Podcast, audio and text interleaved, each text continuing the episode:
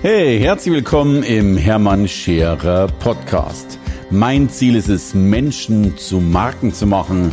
Und das mache ich entweder auf den Bühnen dieser Erde oder in meiner Fernsehsendung Scherer Daily oder eben hier in diesem Podcast. Hey, meine Lieben, schön, dass ihr wieder dran seid. Heute davon will ich mit euch über Preislisten sprechen. Vor allen Dingen über eure Preise, wie ihr euch überhaupt vermarktet, sofern ihr das tut. Und bei mir hat diese Reise ganz früh begonnen, nämlich mein erster bewusster Kontakt mit einer Preisliste, genauer genommen mit einer Speisekarte, war logischerweise in einem Restaurant. Und wie das bei mir so üblich war, habe ich natürlich, wenn ich beim Essen war, nicht nach links geguckt auf der Karte, was es denn Leckeres gab, sondern ich habe nach rechts geguckt, was ich mir denn überhaupt leisten kann. Und so war immer vollkommen klar, dass ich halt nur geguckt habe, was ist das günstigste und das habe ich dann bestellt oder vielleicht eins der günstigen Dinge eben bestellt. Irgendwann war ich mit einem Art Mentor beim Essen und der hat das bemerkt und hat mir sofort verboten, auf diese Seite zu gucken, weil man im Leben nicht auf den Preis schaut und damit sich runter reduziert, sondern sich das bestellt im Leben, was man haben will und dann logischerweise die Ansprüche an sich selbst erhöht und natürlich das Leben so zu verändern, dass du tatsächlich dir alles bestellen kannst, was du magst. Deswegen ist es ja nach wie vor heute noch so, und das finde ich so schön und auch so galant. In guten Restaurants gibt's ja zwei Speisekarten, die für die Herren, die für die Damen. Das ist sicherlich jetzt nicht gerade vielleicht modern oder äh, emanzipiert, aber natürlich äh, bekommen die Damen in guten Restaurants auch heute noch äh, Speisekarten, zumindest solange sie nicht anders wünschen, auf denen keine Preise angegeben sind.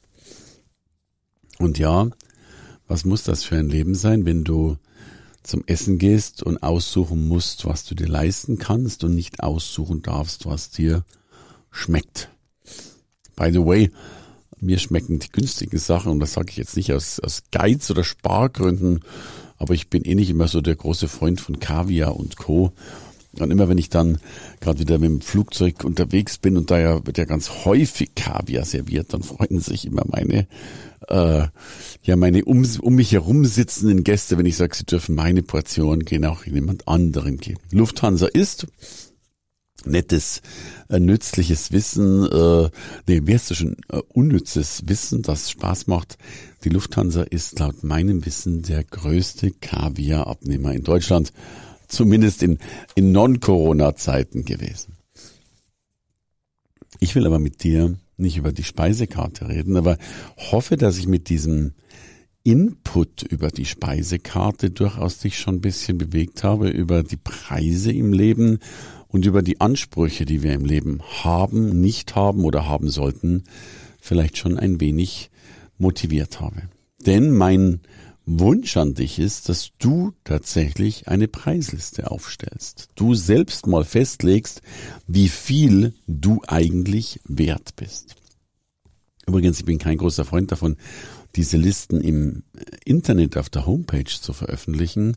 Aber ich bin ein großer Freund davon, dass du sie hast, schriftlich hast, ausgedruckt hast und natürlich in einem speziellen Angebot dann auch für den Kunden, für den Interessenten logischerweise verfügbar hast. Und Du darfst ja deswegen immer noch alle Preise verwenden oder auch Rabatte geben oder was immer du ganz gerne geben willst. Aber es wäre doch schon mal schön, wenn du festgelegt hättest, wofür du eigentlich was bekommst. Also was bist du wert?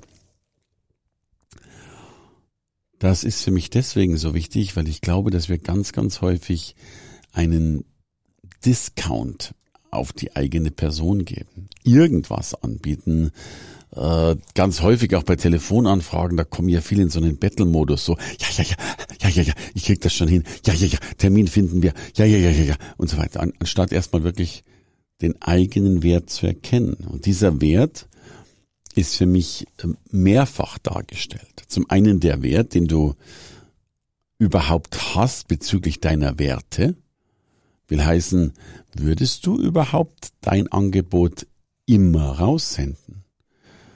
Bist du so flexibel, dass du unter allen Umständen einen Auftrag annimmst, unabhängig des Honorars, das dafür bezahlt wird?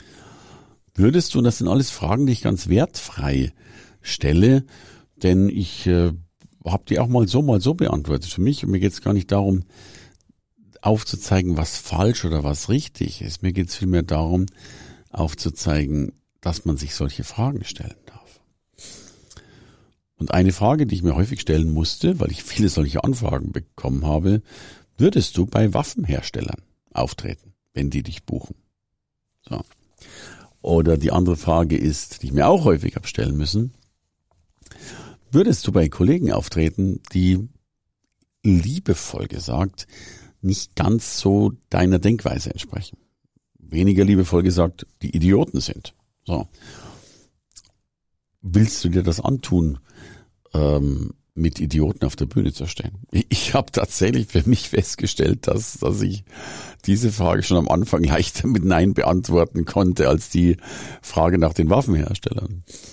Und äh, eine andere Frage wäre, willst du vor Idioten sprechen? Auch da gibt es ein paar Vereinigungen und Gruppen, wo ich sagen würde, nö, da gehe ich nicht hin. Äh, zum Beispiel für mich ist, ähm, das mag verrückt klingen, ich habe, und ich will jetzt gar nicht als Idioten konnotieren, aber ich habe unheimlich viele Anfragen von Politikern bekommen. Und es war immer ein Feld, vor dem wollte ich nicht sprechen. Es war mir zu bürokratisch, zu schwierig, zu kleinkariert. Ähm, das war ein Feld, das ich immer vollkommen ausgelassen habe. Ganz zu schweigen davon, weil es auch in den meisten Fällen ein zu billiges Feld war. Die meisten Politiker waren nicht bereit, die Tagessätze zu bezahlen. Also der erste Schritt ist tatsächlich mal, welche Werte hast du, die dir gestatten oder auch nicht gestatten, irgendwo aufzutreten oder etwas zu tun. Auftritt ist immer nur meine Sprache als Redner. Das gleiche gilt für Menschen, die Dienstleistungen erbringen, etwas verkaufen oder logischerweise auch eben andere Tätigkeiten durchführen. Und dann kommt der zweite Punkt, sich wirklich die Frage zu stellen, was bist du denn wert? Und tatsächlich war es für mich immer extrem wichtig, erstmal für mich, die Werte festzulegen, die ich habe oder die ich haben will. Ab wann gehe ich raus? Was will ich dafür bekommen? Und was ist die Schmerzgrenze nach unten? Ab wann macht es keinen Sinn mehr? Ab wann wird auch diese Verhandlung dann zu schwierig und so weiter und so fort? Und für mich war, ist immer klarer geworden, dass das so wichtig ist. Auch bei meinen Veranstaltungen stelle ich mir immer die Frage, was sind die eigentlich wert? By the way, ich will dann immer over, over, over delivern. Tatsächlich eines der Feedbacks, die ich fast immer bekomme, ist, dass meine Veranstaltungen wesentlich mehr wert sind als das, was sie gekostet haben. Aber dennoch habe ich natürlich mal einen Kostenrahmen für mich entwickelt, und natürlich will ich auch diesen Effekt drin haben, dass Menschen sagen, das war ja noch mehr, noch viel, viel mehr drin, als eigentlich gedacht. Also dieses positive Überraschen, wenn man so will. Und dennoch ist es entscheidend, dass du mal weißt, was ist sinnvoll, was ist machbar, was ist vielleicht so der, der oberste Preis. Manche arbeiten auch mit Mondpreisen. Aber so einer, wo man sagt, da könnte ich gerade noch, gibt ja auch mal Fälle, wo du sagst, zu dem äh, es gibt ja Honorare, die sind dann so hoch, wo du sagst, wenn ich das verlangen würde, dann könnte ich gar nicht mehr auftreten, weil ich dann zu viel Angst hätte. Also es gibt vielleicht auch Schwellen nach oben, aber es gibt garantiert Schwellen nach unten und äh, die bitte ich dich mal festzuhalten. Was bist du wert? Und nicht nur du mit deiner direkten Leistung, nicht nur im Vergleich mit anderen, sondern natürlich auch du mit dem Rahmen, den du darum schaffst, mit all den Dingen, die zusätzlich direkt oder indirekt, bewusst oder unbewusst zu deiner Leistung logischerweise angeboten werden. Und dann kannst du das natürlich differenzieren. Ich habe mir die Frage gestellt, äh, was, was kostet bei mir ein Tagessatz, wenn ich den ganzen Tag was mache, was kostet bei mir ein Vortrag? Und ich habe für mich zum Beispiel festgestellt, dass ich nur einen Satz haben wollte. Ich habe dann am Schluss immer so um die 10.000 Euro herum äh, für einen Vortrag faktoriert. Heute bin ich ja kaum noch unterwegs für Vorträge, jetzt auch zu höheren Tagessätzen. Aber als ich so fast täglich gebucht war, sagte ich, Mensch, 10.000 ist so diese Ecke. Und das war aber auch der Preis, den ich für eine Beratung verlangt habe, für eine One-to-One-Beratung verlangt habe oder für ein Coaching verlangt habe. Zugegeben, das sind da nicht so ganz viele Kunden, die 10.000 Euro für ein Coaching ausgegeben hatten, war aber auch egal, denn ich habe in der, hätte sonst sicherlich auch einen Vortrag verkauft. Also für mich war eine Preisliste wichtig. Und jetzt kommt der entscheidende Punkt. Das ist ja alles nur erstmal Zahlen auf einem Blatt Papier. Der entscheidende Punkt ist, sich zu überlegen, wie streng man diese, dieses Blatt Papier, diese Zahlen tatsächlich einhält. Denn ich kenne so viele Menschen, die das zwar mal aufgeschrieben haben, aber sich nie dran halten. Und das geht jetzt auch ins Networking hinein. Ich kann dir gar nicht sagen, wie viele Anfragen ich bekomme von Menschen, die sagen, wollen wir uns nicht mal auf einen Kaffee treffen und ich hätte da mal eine Frage und können wir uns nicht mal austauschen und wollen wir nicht mal networken, was wir tun oder lassen können. Wenn ich das tun würde, wäre ich jeden einzelnen Tag, ja jede einzelne Stunde das ganze Jahr über beschäftigt. Hätte aber in der Zeit kein Geld verdient. Drum habe ich tatsächlich gesagt, ich gehe nie raus, ohne das zu faktorieren. Und das ist gar nicht böse gemeint oder boshaft gemeint oder im Sinne eines äh, kapitalistischen Denkens gemeint, was ich übrigens nicht schädlich finde, sondern das ist Wirtschaft. Mein Steuerberater sagt immer zu mir, wenn Sie kein Geld dafür verlangen, dann können Sie es ja als Hobby betreiben. Und da hat er so recht. Äh, wenn du eine Expertise hast, dann muss die Expertise nach außen einen Wert haben.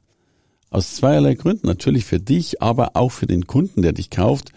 Weil, ihr kennt ja alle diesen Spruch, was nichts kostet, ist nichts wert. Und das stimmt da natürlich erst recht. Also, wenn Menschen so gern mit dir Kaffee trinken wollen, sich so gern mit dir austauschen wollen, eben sagen, ich habe da mal eine Frage, dann wird das unter anderem an deiner Qualität, an deiner Fähigkeit des Zuhörens, an deiner Fähigkeit, Fragen zu beantworten liegen. Und damit hat das einen Wert. Und jetzt geht es noch gar nicht darum, ob der Wert hoch oder niedrig ist, sondern es geht erstmal nur darum, dass du deiner Tätigkeit einen Wert beimisst. Und selbst wenn du sagst, wir machen Anerkennungsbeitrag, dann ist es vielleicht nur ganz wenig, aber dennoch kann ja dieser Anerkennungsbeitrag, der auch eine Spende sein könnte, und davon gibt es wiederum viele Derivate, was man dann noch alles machen könnte, was ich gar nicht so entscheidend finde, aber dass erstmal klar wird, hier wird etwas erbracht oder hier wurde etwas erbracht, dass es in irgendeiner Form verdient hat, gewürdigt zu werden. Und aus all dem heraus habe ich tatsächlich mir ganz klare Richtlinien gegeben und die haben mich unheimlich gut durchs Leben gebracht, wann ich tatsächlich das Haus verlasse. Und ich habe meine Dreierregel für mich aus, ausgedacht und die Dreierregel, die lautet einfach so, dass ich nur unter drei Bedingungen das Haus verlasse. Also, erste Bedingung, ich bekomme Geld dafür. Ich habe einen Auftrag, ich werde gebucht, ich werde bezahlt, dann verlasse ich für Kunden, wenn wiederum diese Bezahlung in Konkurrenz mit meiner Preisliste ist, dann verlasse ich gerne das Haus dafür. Aber, um das gleich zu ergänzen, sonst im beruflichen Sinne never ever. Der zweite Grund, ich mache das mit meiner Familie oder mit Freunden oder aus irgendwelchen Gründen, warum ich glaube, das Haus aus Spaß, Freizeit oder Familiengründen zu verlassen. Und das war's. Und der dritte Grund ist dann nur noch der, der, der, der gezwungene Grund, äh, der dritte Grund ist, ich verlasse das Haus noch im Liegendtransport. Also entweder im Krankenwagen oder im schlimmsten Fall dann irgendwann mal im Leichenwagen. Und das klingt so blöd und ich meine das total ernst. Und selbst wenn mich Menschen fragen, ob sie mich treffen, sehen und so weiter können, dann gebe ich sogar, ich habe so ein kleines Sheet, wo das drinsteht, diese Dreierregel drinsteht, wo ich dann sogar sage, es gibt drei Gründe, wie wir uns sehen können, gegen Bezahlung oder als Freunde oder ich mache meistens eben Familie ähm, und das dritte Punkt dann eben äh, Liegentransport. Und ich bitte dich das jetzt gar nicht, also ich, ich, ich nehme diese Regel sehr ernst. Mir geht es gar nicht darum, dass du diese Regel zu 1000 Prozent ernst nimmst und gern dürfen auch Ausnahmen die Regel bestätigen. Der Punkt ist nur, dass du, das ist für mich der erste Schritt zur Marke und auch zu einem Bewusstsein und zu einem Selbstbewusstsein, dass du für dich erstmal festlegst, dass du etwas wert bist und dann festlegst, wie viel du wert bist und dann festlegst, zumindest hauptsächlich dem treu zu bleiben und damit dir treu zu bleiben. Danke fürs Dabeisein. Gib mir gerne einen Daumen hoch, eine gute Bewertung und du bist es wert. Alles Liebe, das war der Hermann. Hey, danke fürs Reinhören in den Hermann Scherer Podcast. Mehr Infos gibt es für dich unter www.hermannscherer.com slash bonus. Und ich sage erstmal Danke fürs Zuhören.